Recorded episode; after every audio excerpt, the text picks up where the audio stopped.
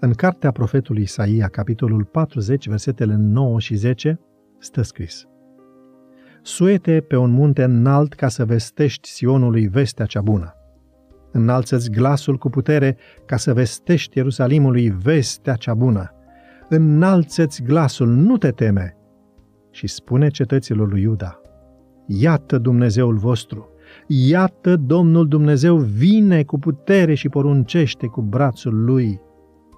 Iată că plata este cu el și răsplătirile vin înaintea lui.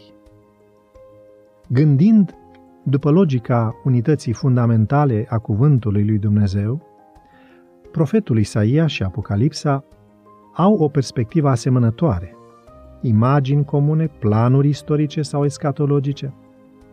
Vocabularul este colorat și hiperbolic în Apocalipsa, mai natural și direct în cartea Isaia. Dar ambele insistă ca poporul lui Dumnezeu să proclame cu glas tare un mesaj al venirii în mijlocul strigătelor și confuziei atâtor voci contradictorii. Voci repetitive, epuizante, ale unor șarlatani care rostesc fraze publicitare, voci, discursuri, întâlniri politice, care ne promit o pace și o prosperitate inepuizabile. Voci de înțelepți și filozofi care pretind a fi descoperit piatra filozofală pentru a ameliora un umanism depășit, voci și imagini celebre ale unor jurnaliști însetați de senzațional, personaje ale unei lume avide după superficialitate și frivolitate. Voci ale confruntării și violenței strigăte de război, strigăte de frustrare și neputință, strigăte de foame și sete de dreptate și echitate. Voci ale disperării, dezamăgirii, scepticismului și amărăciunii.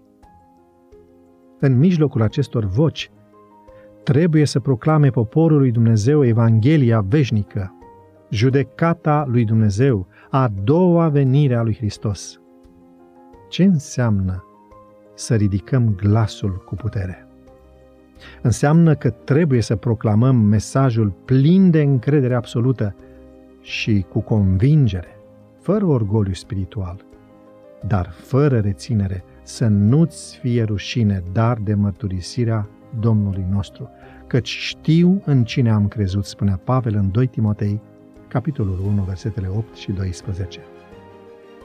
Ceea ce înseamnă că trebuie să vestim reformele pe care ni le-a dat Dumnezeu pentru această epocă, având certitudinea că ele sunt răspunsurile la crizele și tendințele care îi domină pe contemporanii noștri înseamnă că trebuie să primim focul, ungerea, puterea Duhului Sfânt ca la cinzecime. Înseamnă că trebuie să trăim ceea ce proclamăm, pentru că viața noastră vorbește mult mai tare decât cuvintele noastre.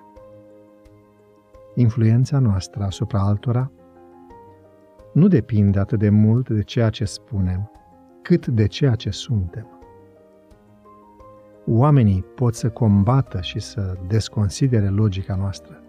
Se pot împotrivi și apelurilor noastre, dar o viață plină de iubire dezinteresată este un argument căruia nu îi se poate împotrivi.